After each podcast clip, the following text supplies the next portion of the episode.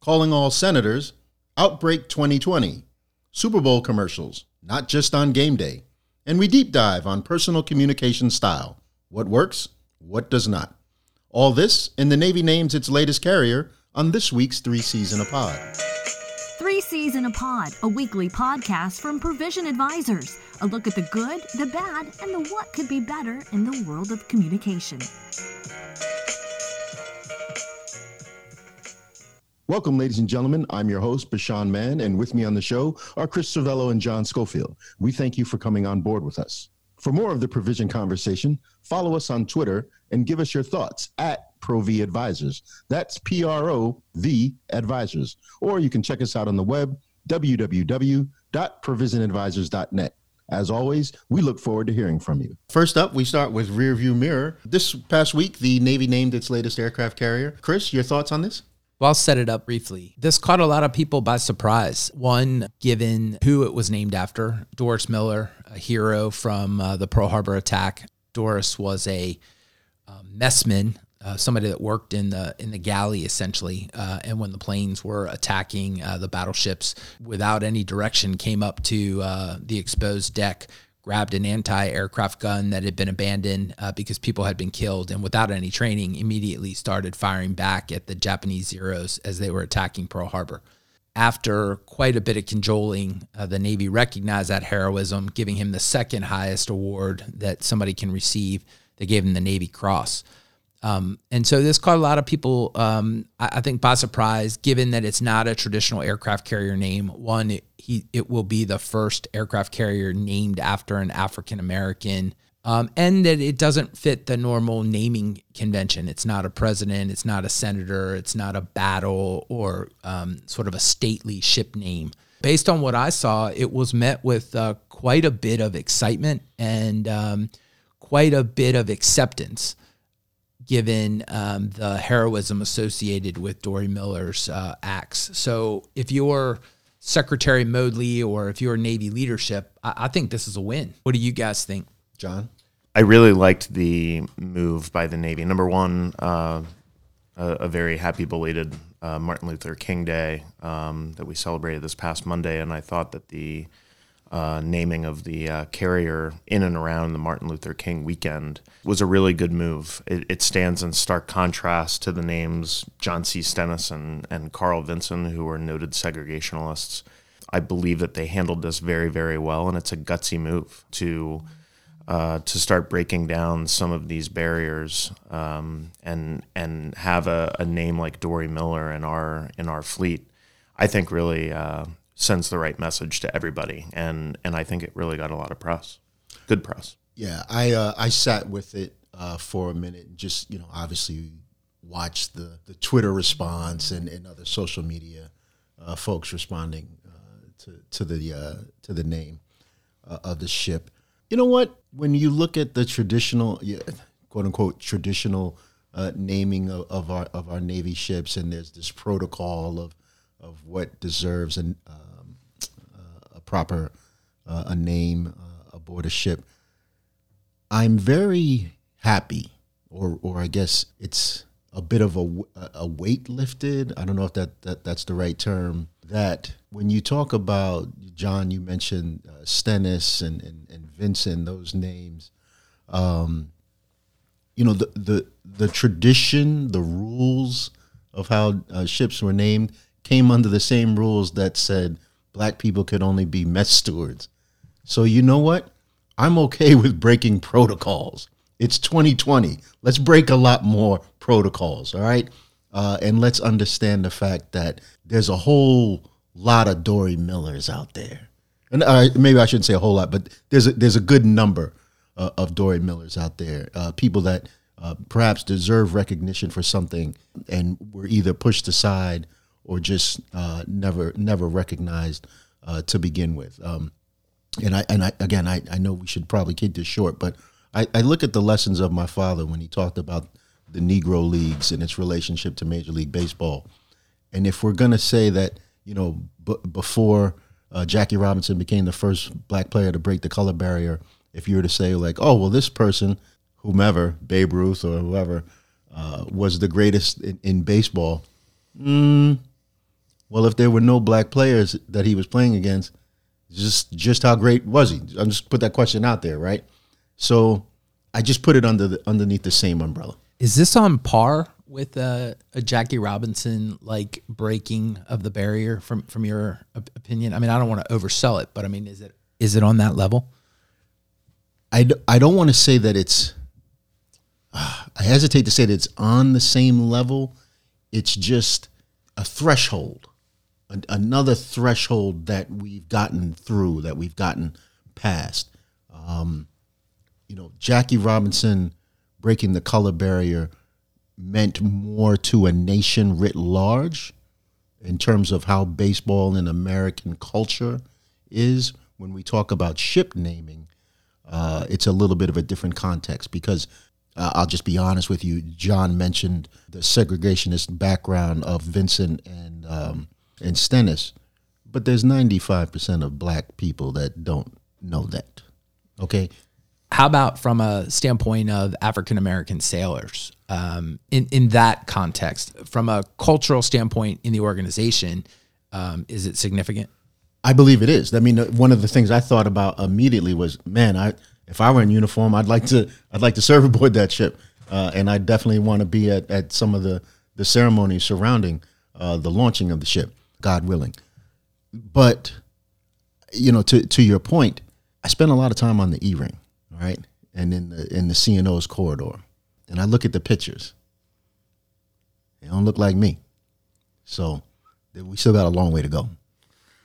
Yeah, yeah, we do. I'll finish it off by saying, um, really credit where credit is due out there to the people in Hawaii who pulled off a really huge event uh, and a really special event for the family um, the public affairs staff, uh, you know, the legions of PAOs that probably had to work for for weeks and months in order to to get that done. And I speak from the standpoint of someone who ran the naming ceremony for USS Gerald R. Ford, and I remember being in the room uh, with Secretary of the Navy Don Winter when the final decision was made to to name CVN 78 after Gerald Ford um, you know, at the expense of other names that were really pushed for by advocacy groups like USS America, uh, which Chris and I remember very well. We were on the desk when we decided to sink USS America off the coast of North Carolina for a weapons test.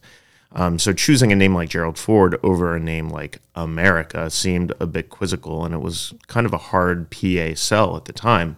I believe this was an easy PA sell and uh, and a great PA victory. And again, I take my hat off to uh, Acting Secretary Modly and and his group uh, for for pulling off a really good event.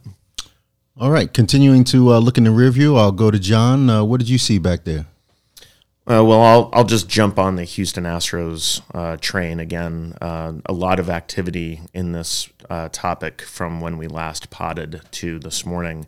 Um, and it's almost come full circle. And I think Major League Baseball is hoping that it's it's played as much as it's going to play. But since we last talked about it, the videos of Jose Altuve um, not taking off his jersey when he hit a walk off, of other players with uh, tape, you know, that was possibly covering uh, a transmitting device. Um, allegedly, know, allegedly, um, and and then from there, yeah, the the the players then uh, had a fan fest, which was very oddly timed. Uh, don't know how hard it is to reschedule a fan fest, but it probably would have behooven, behooved, sure, benefited. Easy for you to um, say. Benefited the uh, Houston Astros to um, to reschedule that because uh, Bregman and Altuve certainly did not. Um, did not conduct themselves very well from a PA standpoint and how they messaged their way out of uh, this issue. And this issue, since we last talked, has been revealed that all of these players who now apparently were much more involved in in a intricate uh, cheating operation received immunity uh, from Major League Baseball. It's a decision that Commissioner Manfred is now dealing with. Uh, you know, and it's and it's tough for them. But you know, when you're when you're in receipt of immunity, and then you have a fan fest, and you've got a game at a crossroads where a lot of people are wondering just how clean these dudes are. Um, it wouldn't hurt you to say I'm sorry. And not once did Alex Bregman or Jose Altuve say they were sorry. In fact, they committed what I believe and what we all train our clients to understand is kind of a, a PA no no, which is just adhering to your talking points almost in a robotic and emotionless manner. And that's what they did. And I thought it sucked. We spoke earlier in the week about it, and uh, I think it would have been very easy for the Astros players to candidly say, hey, look, everybody on this team is willing to do whatever it takes to win in the name of, you know, the Houston fan base. We watch film, we take supplements, pour over the metrics.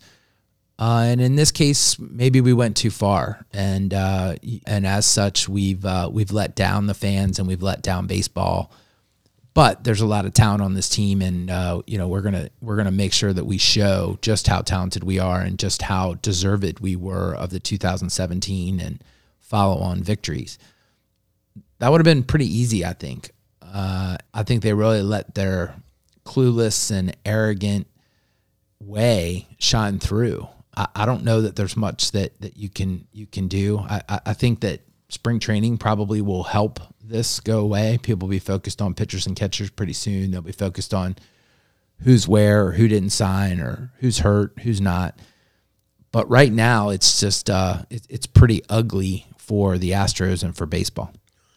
Our, uh, I, in terms of production, I I, I failed the show because the first call in guest we should have had was George Mann, who I who I spoke with um, once the uh, once the Mets news uh, came out last week.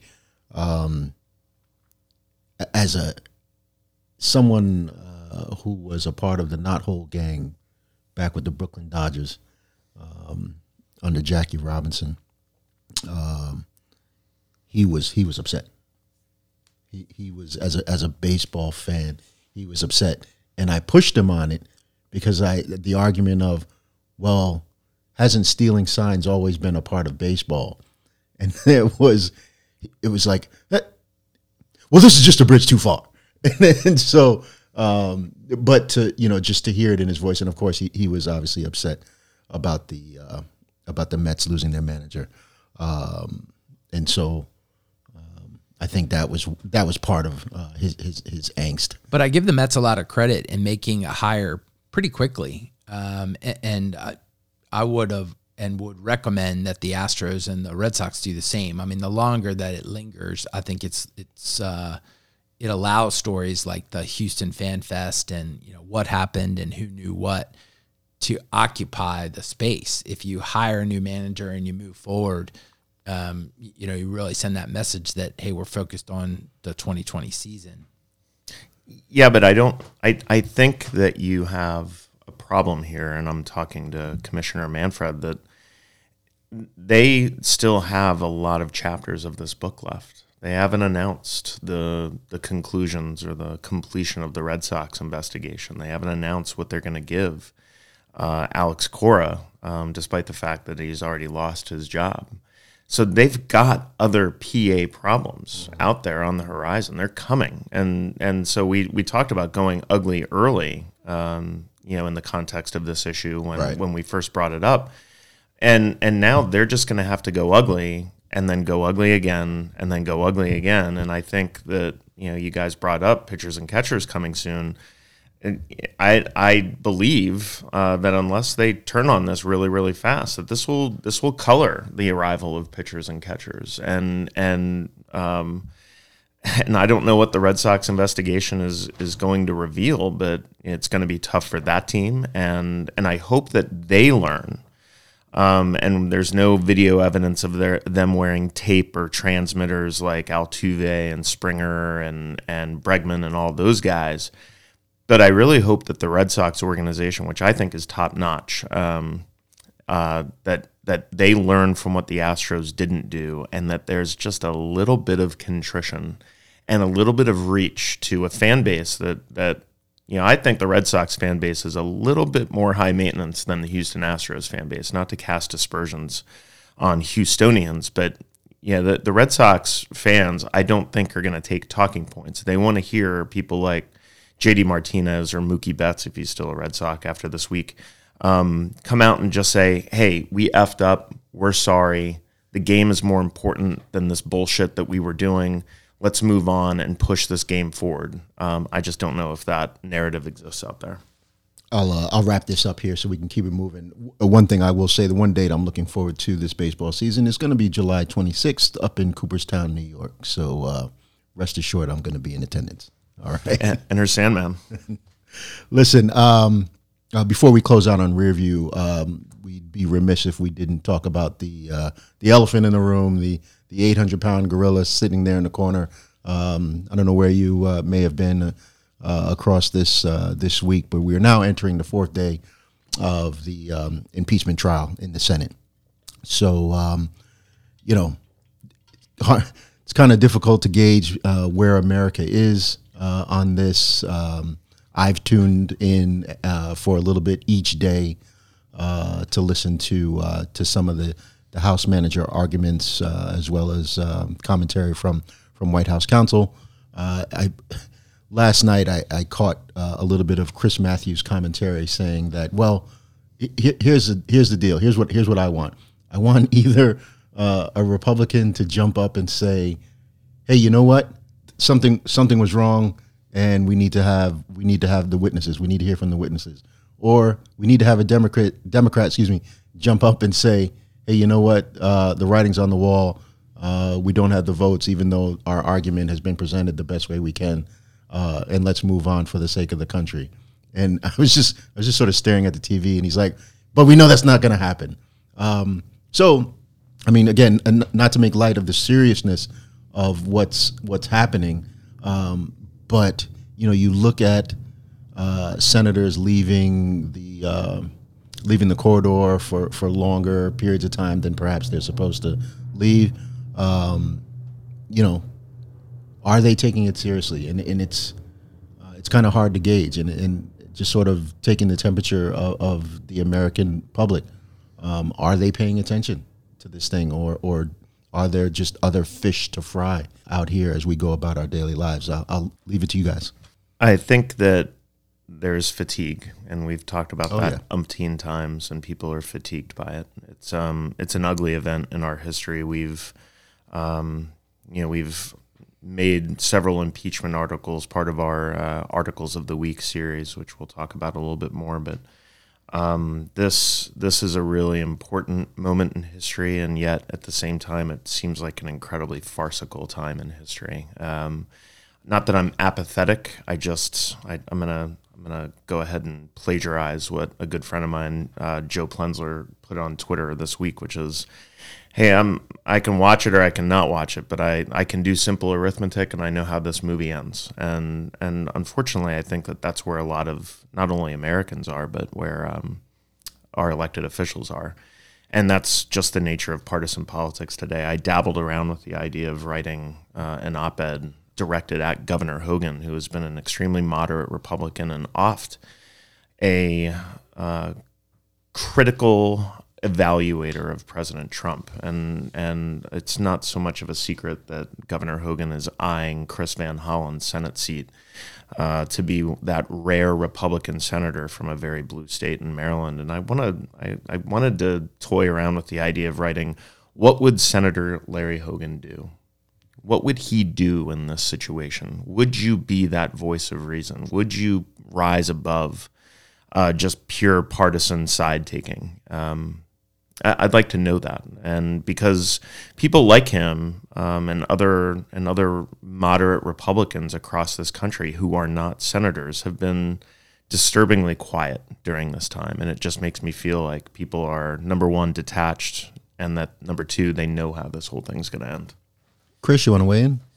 Yeah, I think John, in a in a microcosm, I, I think you captured um, two things. One is the first level of what is a, a multi-level chess game between the Republicans and the Democrats, and and that is the the votes and the the vote tally and how is this going to end. Um, eh, but the second thing that I think you really hit on with your comments is the difference between the other impeachment case that occurred in our lifetime and, and that of President Clinton. Mm-hmm um, as I was driving over here, I took the opportunity uh, to ease some guilt uh, and listen to MSNBC on the car uh, because I haven't been tuning in uh, as much. Um, and, and, you know, listening to Jon Meacham and Chuck Todd and a few others fill air before the proceedings start for the day. Mm-hmm.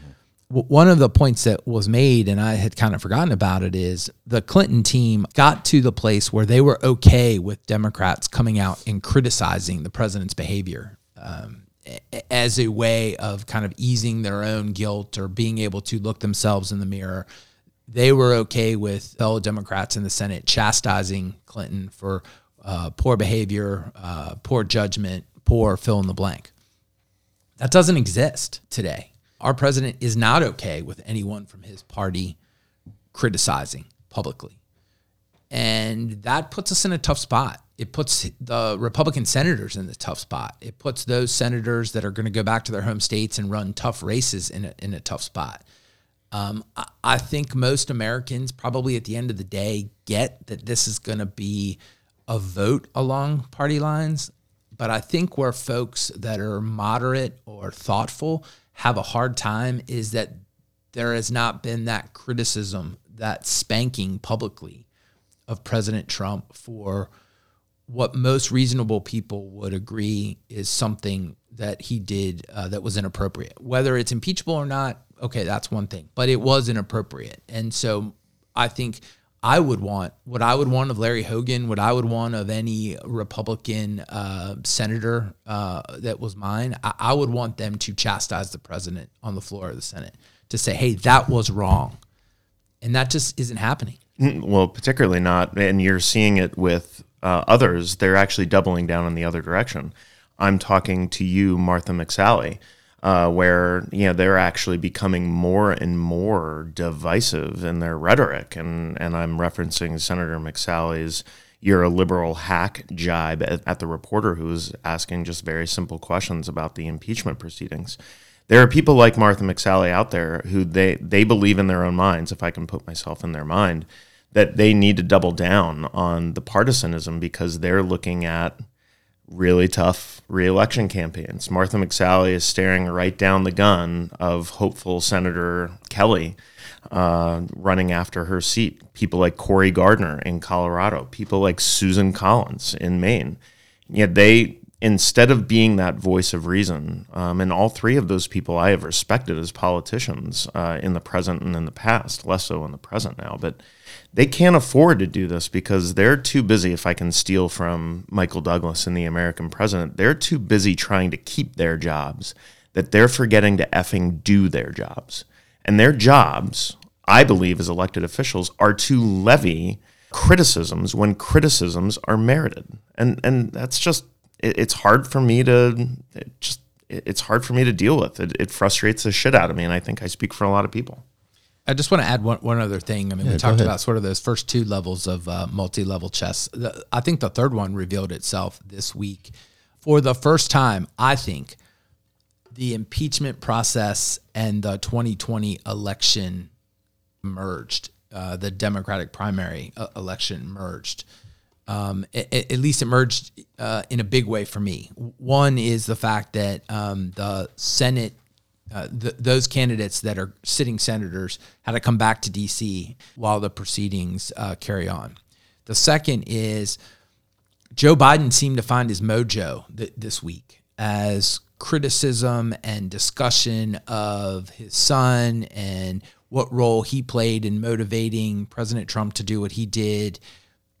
There's very much the the two news events are are linked uh, to, together as that occurs more and more, I think that it it will help the Democrats. I think the fact that they were divorced was not a good thing.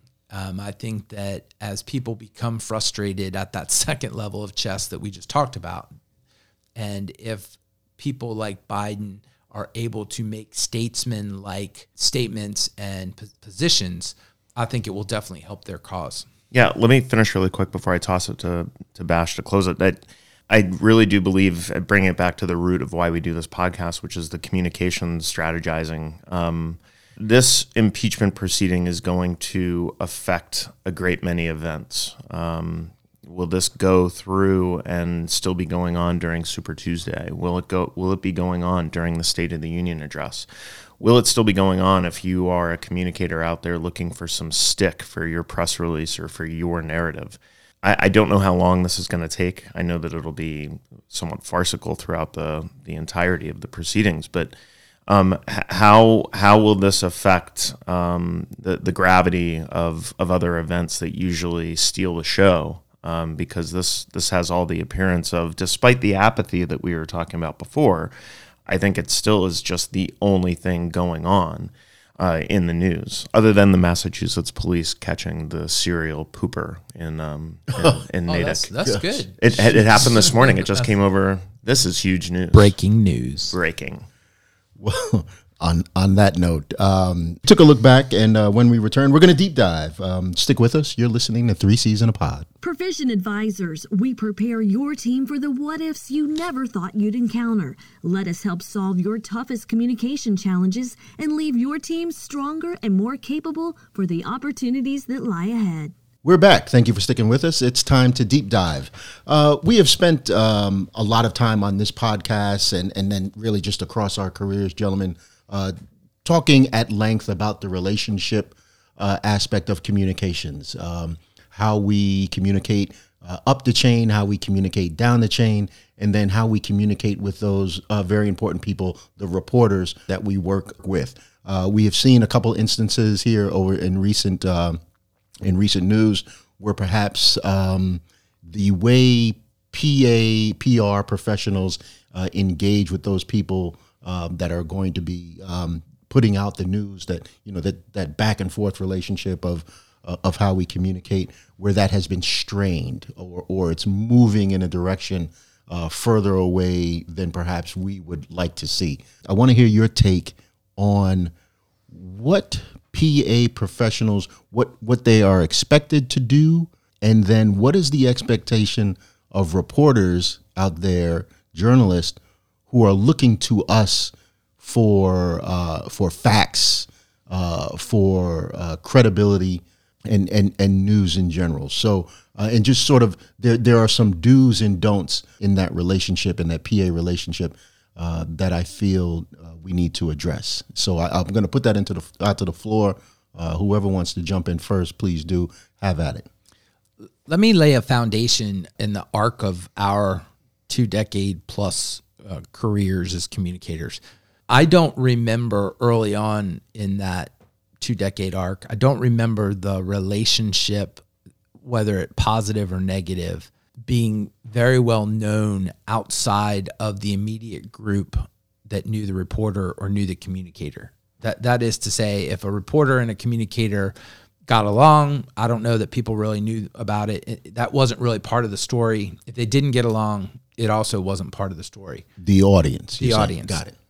And so I think with the advent and the popularity of social media and tracking with just the general tenor of the politeness and productiveness of the dialogue between professional communicators and the media, that has become more and more a thing where a reporter will call out uh, either a communication team or an organization or an individual communicator for not doing their part in that symbiotic relationship. A- And, also, uh, communicators will show distrust, will will show distaste, will show um, anger towards reporters or organizations when the reporter or the organization hasn't held up their end of the of the relationship bar- bargain.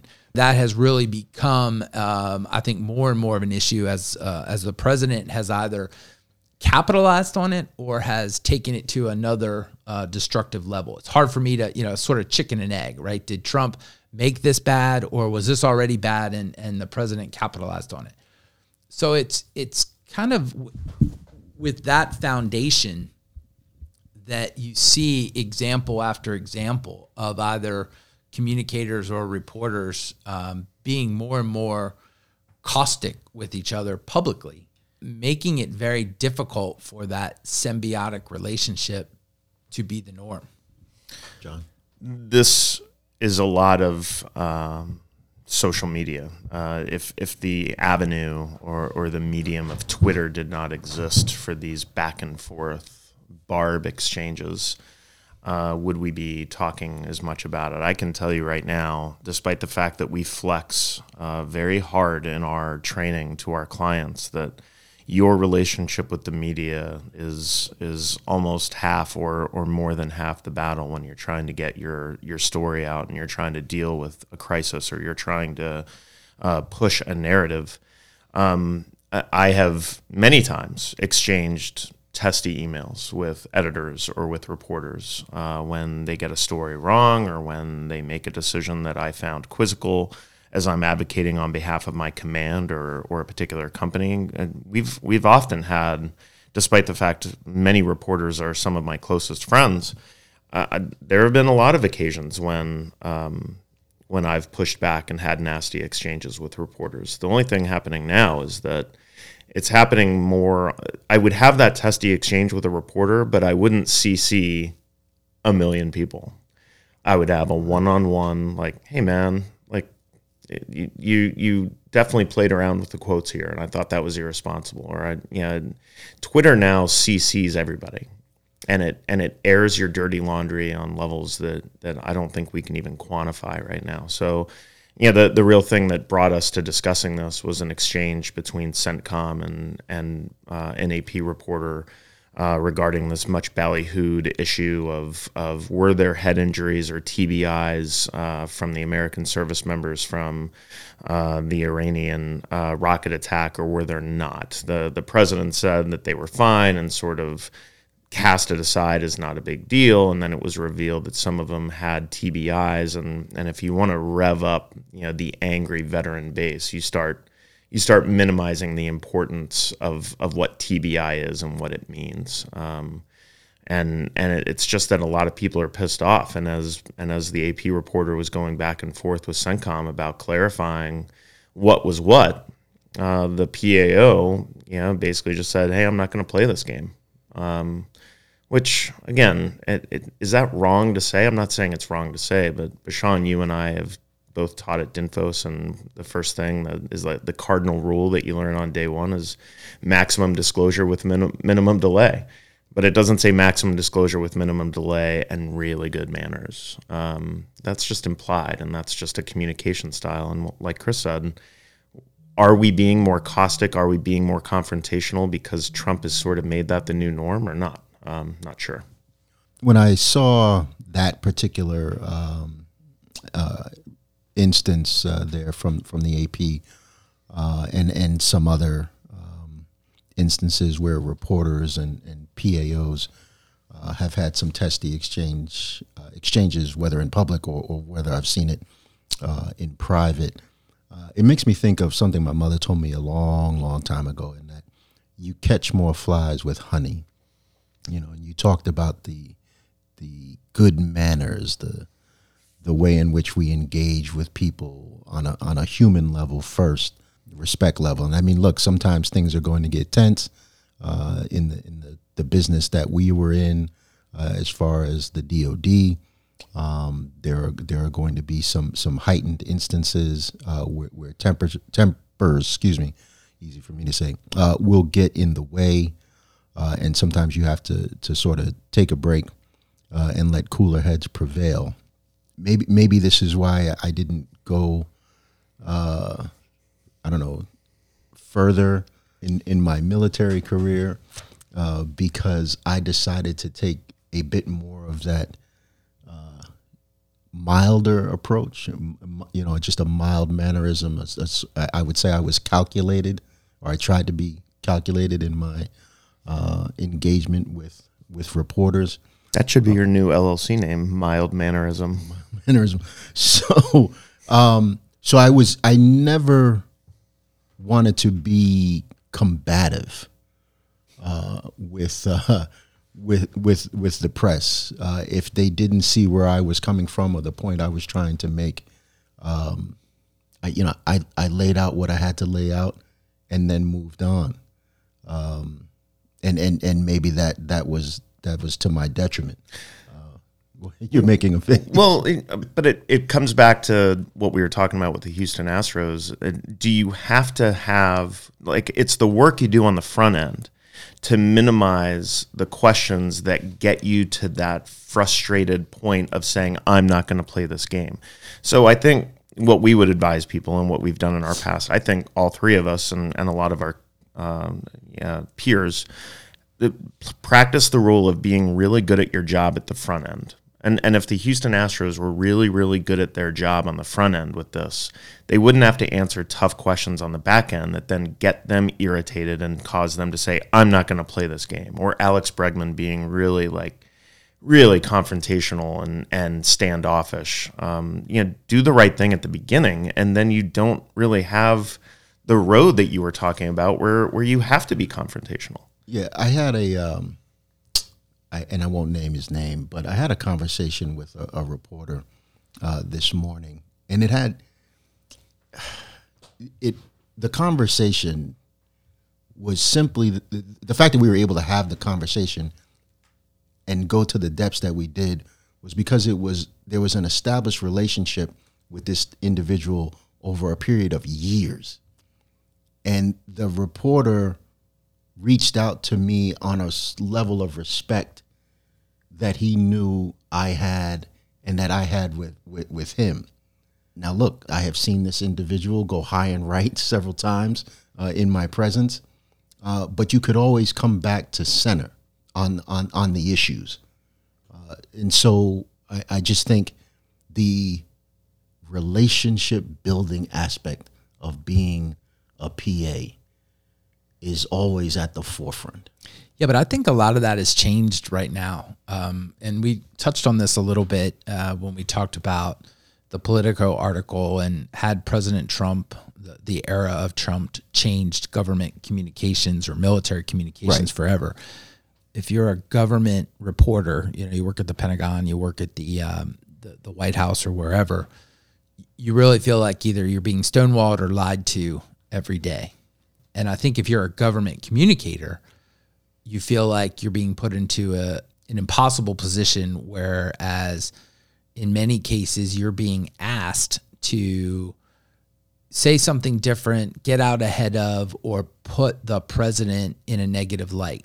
And I understand transparency and I understand the principles of information, but there's only so many times you can be spanked as a government communicator before you don't want to play this game anymore just to sort of zoom out a little bit, I, I worry that from a government standpoint, I worry that that we're in it together relationship between the reporter and the the PR person or the PA person. Mm-hmm.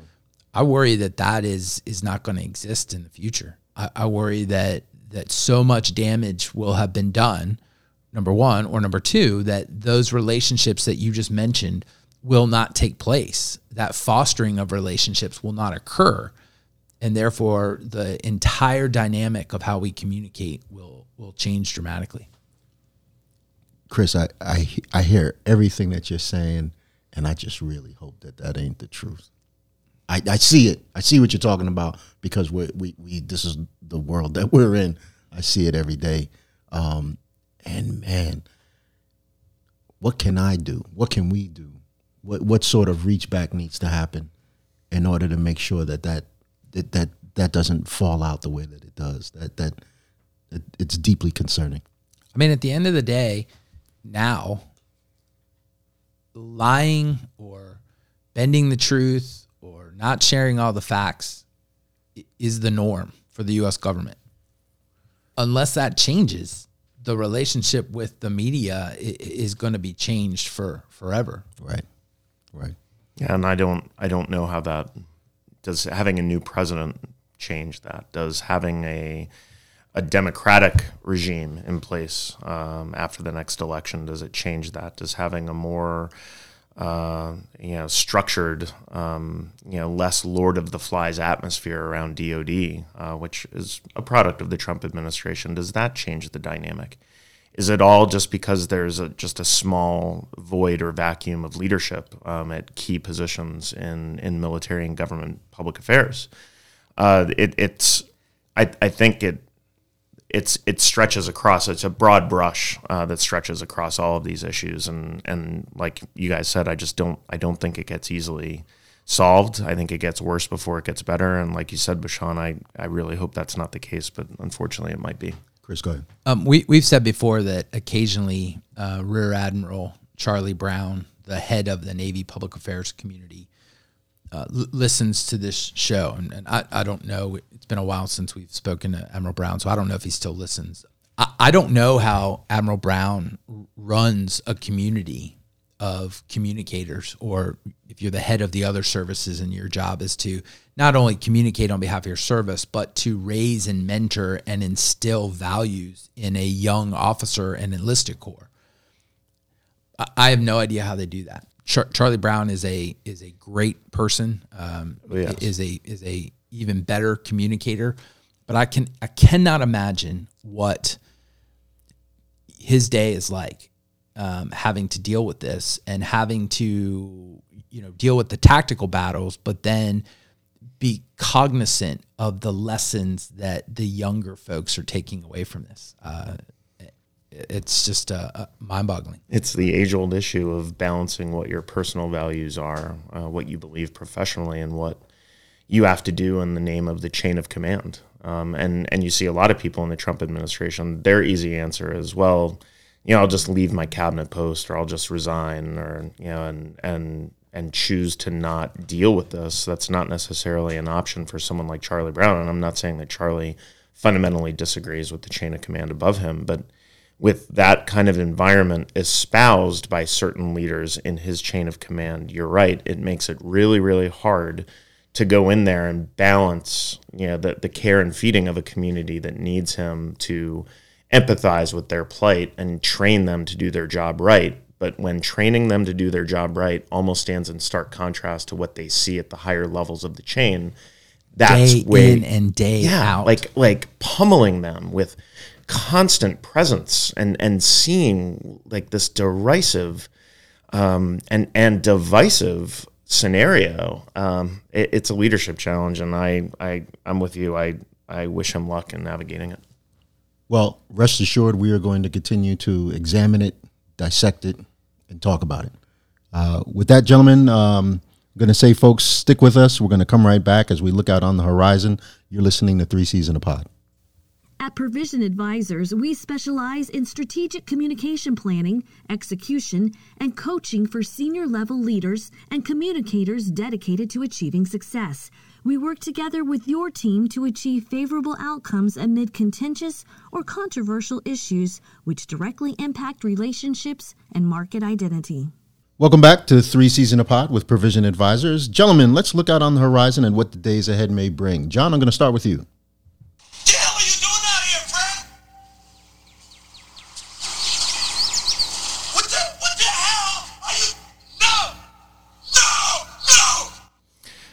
So I am legend is upon us. Um, the coronavirus, uh, and I'm poking fun um, using one of my all-time favorite movies.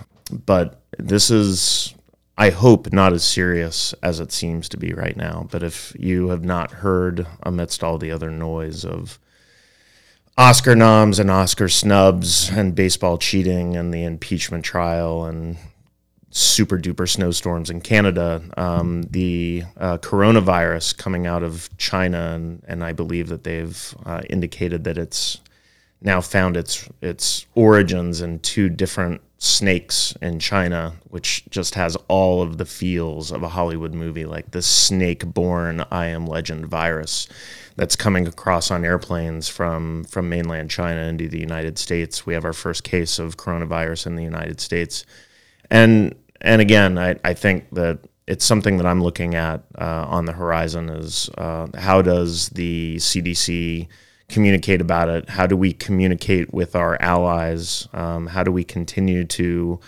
um, react but not overreact? And if we overreact, are we overreacting with empathy um, in terms of quarantining people or uh, not letting planes land in the United States? Uh, it's a it's kind of a scary thing, and um, I, I I always look at these issues as um, things that give us perspective about what's important in life. Uh, that that our health uh, collectively as as a human population and the health of our of our planet uh, should always be at the at the forefront of of what's on our mind. So uh, that's on the horizon for me. Um, also, uh, put in a plug for our articles of the week, which we do at the end of every week. Um, keep an eye out for those. Some really good articles about um, having your own personal communication style. A really good article from Fast Company, um, and and also a great op-ed by Doug Glanville, um, the former Philadelphia Phillies uh, and ESPN commentator, um, who wrote about baseball's existential crisis because of the Astros and uh, Red Sox cheating. So that's on the horizon for me. Uh, if you really want to be depressed and, and look at a gloomy future uh, with tomorrow's rain in DC, just hunker down and watch I Am Legend on on repeat. Chris, how about you? It's almost Super Bowl time. Uh, this is that uh, dark week in between the playoffs and uh, when the the Super Bowl happens uh, next weekend. I don't remember ever seeing as many Super Bowl commercials slow rolled out as we have uh, th- this year. I-, I thought it was really cool that perennial fan favorite Budweiser, what they were doing on social media in terms of getting followers and then guaranteeing that they would uh, either DM or tweet at you to um, see their commercial as soon as it rolled out. It rolled out on the 23rd. It's quite interesting to see. I mean, we've talked before about how this is such a, uh, a huge marketing opportunity for brands. It's uh, it's interesting to see how brands are taking advantage of this uh, this dark week uh, to get a jump start on their Super Bowl marketing efforts. Want to continue to track this and see if it benefited to see how much money they actually had to spend, or if in the end there's a net positive in terms of you know are they able to spend less money by getting a jump start, or if they do spend more money, is there more eyes on, more impressions, more benefit in, in doing this? So that that's what I'm taking a look at, and I'll uh, I'll second John's uh, plug for the the clips of the week. Uh, this is something that we're trying to do more of. Uh, as John said, we'll do a weekly clips product, and we'll share five or so clips that caught our eye across the issues that we track day in and day out, and that each have a, um, a communication tied to them. So uh, look look forward to whatever feedback uh, folks may have on that. Chris, I'm going to keep it on the subject of the Super Bowl and just take a little bit of a turn here. Uh, I'm starting to see. Listen, the Super Bowl is going to take place on February 2nd, so here in uh, just about a week uh, from now. Um, but I want to make mention uh, you, you've got the Kansas City Chiefs taking on the San Francisco 49ers. Uh, and it seems ESPN is taking a little bit of a tact that's somewhat strange to me. And I'm just going to lay it out right here uh, on this podcast. I'm going to jump on my, my soapbox here and just say that the last time the San Francisco 49ers were in the Super Bowl was in 2013. All right, Super Bowl 47. And they were led by a quarterback by the name of Colin Kaepernick. Mon- oh. Yeah, no. Colin Kaepernick, number seven. Uh, and no matter how much ESPN tries to erase that fact or not show footage of that, is really a problem. It's really a problem, and um, I'm just here to, to to make it known for anybody who who who may who may look. You may disagree, you may agree, um, but that's fact. All right, Colin Kaepernick was a successful NFL quarterback who led his team to a Super Bowl, and that's not going to change. So, folks, I wish the teams good luck. I'm picking Patrick Mahomes, by the way. But as uh, in in the rollout over the next week, what I'm going to be looking at on you know over the course of this week is just how much ESPN either includes or excludes Colin Kaepernick's role in the San Francisco 49ers last Super Bowl appearance. Anyone care to comment? Well, yeah, I I think you'll see very little of him, um, and that's just the way it's it's been, and and we can we can try to channel our own, uh, you know, Jemele Hills here, and and try to beat the drum as loud as we can for the for the obvious ridiculousness of this whole thing. But I think that there's no shortage of storylines that they can focus on other than, um, well, it.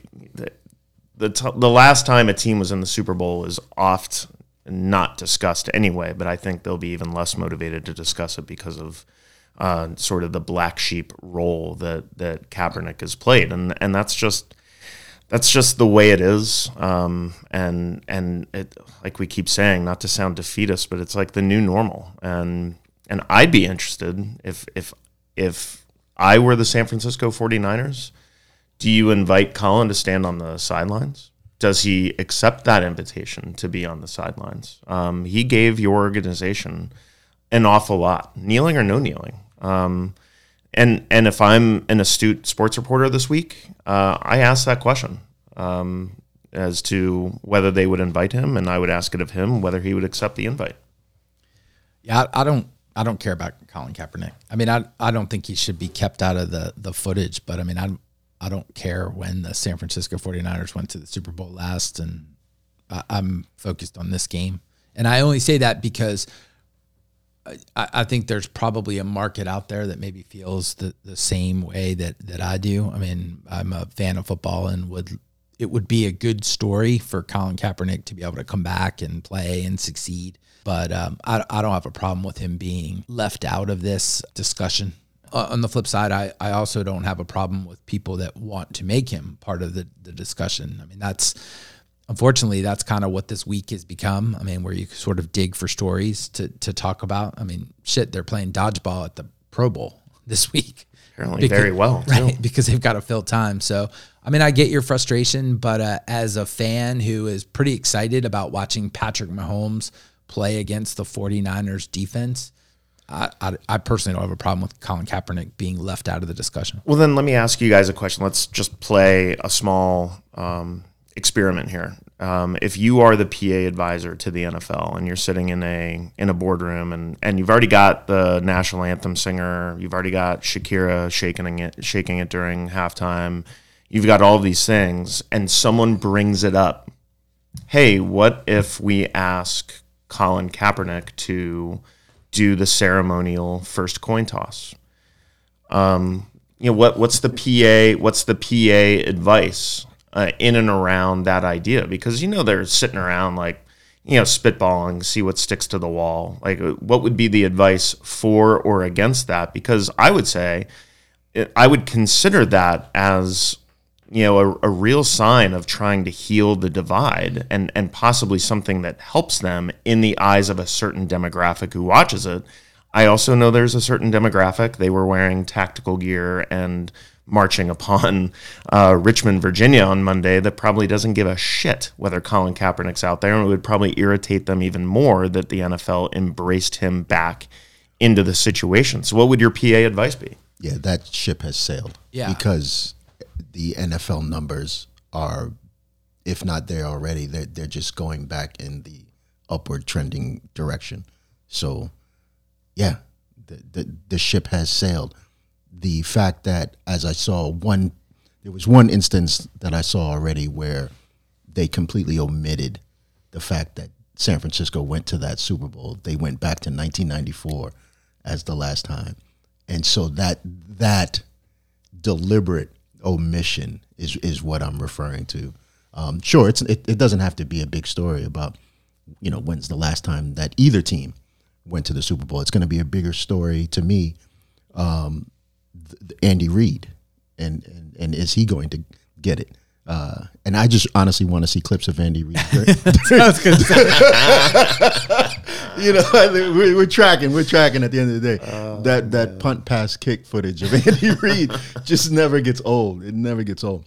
Anyway, hold on, hold on before you go, ahead, though. Go I I can't help but, and I don't want to belabor this. I'm watching the the clock tick up, but um, I think the biggest thing beyond the kneeling, beyond the overt or covert, I'm stealing uh, language from John now. Yeah, love it. Um, racism that's associated with Colin Kaepernick. I, I, think at the end of the day, the NFL thinks he's he was not that good at the point in which he stopped playing. Jim Brown had the same issues and was able to heal his divide with the NFL. There are other players that have had social friction between the owners and the um, you know and their personal beliefs and they've been able to come back home because they were good. They were elite. They were great, whatever the adjective. I think at the end of the day, people don't think, in addition to the discrimination, I, I just don't think people see Kaepernick as something the NFL can't live without. And as long as they feel that way, there's going to be no healing. There's going to be no come back home, uh, Colin. I mean, they'll just grind him into the ground like they do for every other sort of average to mediocre player that put some time in and then went off and did something else. Yeah, it's um, and and and that always amazes me. The um, the discord or the, the disparate feelings uh, between uh, players and coaches alike uh, in terms of where they stand uh, on that. But hey, look, um, I'm getting into the weeds, so I know we got to get out of here anyway. Uh, and I know we'll do we'll do another show um, uh, before uh, the Super Bowl, so we can talk a little bit more in depth about uh, what we hope to see uh, on and off the field. Uh, folks, listen, I want to thank you for uh, joining us here this week uh, on Three C's in a Pod. Uh, it's been fantastic, great discussion. Uh, hope you tune in for more. Listen, folks, we want you to have a great weekend. And until next week, as we always say here on the show, be good, be safe, and be better than yesterday.